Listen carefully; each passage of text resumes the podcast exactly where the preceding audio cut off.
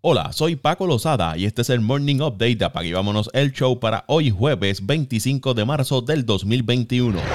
La Selección Nacional de Baloncesto Femenino de Puerto Rico pudo lograr recuperarse a tiempo para derrotar 73 a 69 a la selección de Islas Vírgenes estadounidenses en el inicio del centro básquet que se lleva a cabo en San Salvador. Pamela Rosado fue la mejor por Puerto Rico con 18 puntos, 8 rebotes y 7 asistencias. Por las Islas Vírgenes, Anicha George anotó 30 puntos y 15 rebotes. Puerto Rico no tuvo en cancha a Tiara Meléndez ni Allison Gibson por los protocolos de COVID-19 establecidos por la FIBA el itinerario de juegos para Puerto Rico, que será transmitido a través de Guapa Deportes. Hoy jueves 25 de marzo se enfrentan a la República Dominicana a las 9 de la noche. Mañana viernes 26 de marzo a las 9 de la noche se enfrentan al equipo de San Salvador y el sábado 27 de marzo chocarán a las 6 de la tarde frente a Costa Rica. En otros resultados de los partidos celebrados ayer, El Salvador le ganó a Costa Rica 84 por 79.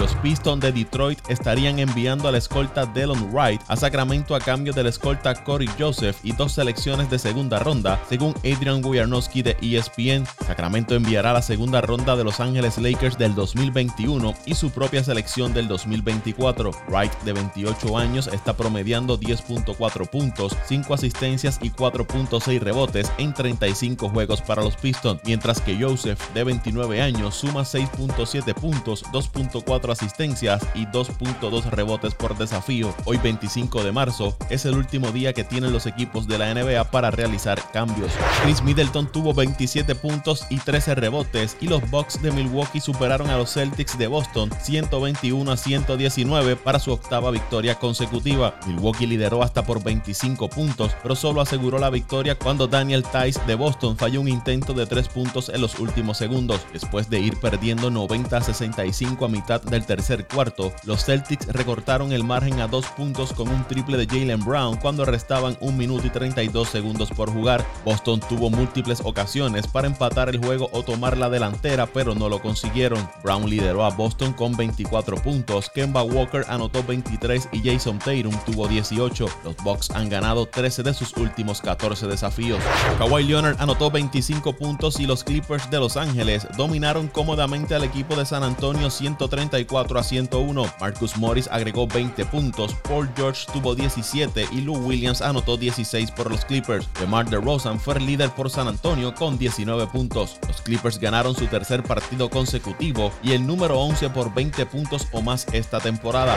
Donovan Mitchell anotó 27 puntos y Utah derrotó a Brooklyn 118 a 88. El mejor por los Nets, quienes no contaron ni con James Harden, ni Kevin Durant, ni Kyrie Irving, fue Alice Johnson con 23 puntos. Con esta victoria, Utah se mantiene con el mejor récord de la NBA con 30 32 victorias y 11 derrotas. Los Raptors de Toronto rompieron una racha de 9 derrotas consecutivas al derrotar 135 a 111 al equipo de Denver. Pascal Siakam anotó 27 puntos y Kyle Lowry tuvo 9 puntos, 8 asistencias y 5 rebotes en el que pudiera ser su último partido con la franquicia. Nikola Jokic y Jamal Murray anotaron 20 puntos cada uno por Denver.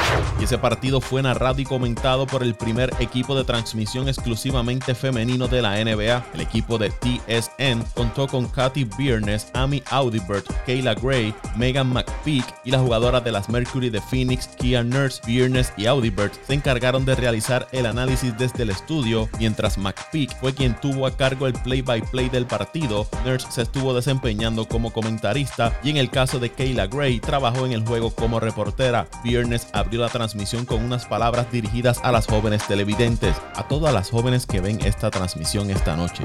Esperamos que les guste vernos a las 5 hacer esto. Sepan que pueden hacer absolutamente cualquier cosa. Y por favor, sueñen en grande, dijo Biernes. Y con más notas relacionadas al equipo de los Raptors, el dirigente Nick Nurse dijo que la falta de tiempo de juego de Pascal Siakam en el tramo final del partido del domingo frente a Cleveland, en el cual Toronto perdió, provocó un altercado posterior al juego entre Nurse y Siakam. Pascal no estaba muy contento de no haber jugado en el último cuarto. Expresó esas preocupaciones. Y eso es todo. Las cosas de disciplina se están resolviendo con la oficina principal, dijo Nurse según Blake Murphy de The Athletics. Siakam maldijo en exceso e hizo comentarios personales a Nurse luego de la derrota de Toronto ante Cleveland, lo que llevó a los compañeros de equipo del delantero a intervenir, dijeron fuentes de Michael Grange de Sportsnet. Se informó el martes que los Raptors habían multado con 50 mil dólares a Siakam, pero un portavoz del equipo dijo más tarde que no se había decidido ninguna disciplina. Evan Fournier anotó un canasto sobre el centro de Phoenix DeAndre Ayton cuando restaban 6.4 segundos por jugar y el equipo del Magic venció a los Suns 112 a 111. estrella de los Suns, Devin Booker, acertó dos tiros libres cuando restaban 19.4 segundos por jugar para darle al equipo de Phoenix una ventaja de un punto, pero no pudo anotar un intento justo antes de la bocina final, lo que le podría haber dado la victoria a Phoenix. La derrota puso fin a la racha de 7 victorias consecutivas de Phoenix, la más larga desde el 2006-2007. Phoenix tiene marca de 14 victorias y 6 derrotas como visitante, empatando en la segunda mejor cantidad de victorias como visitante en la liga.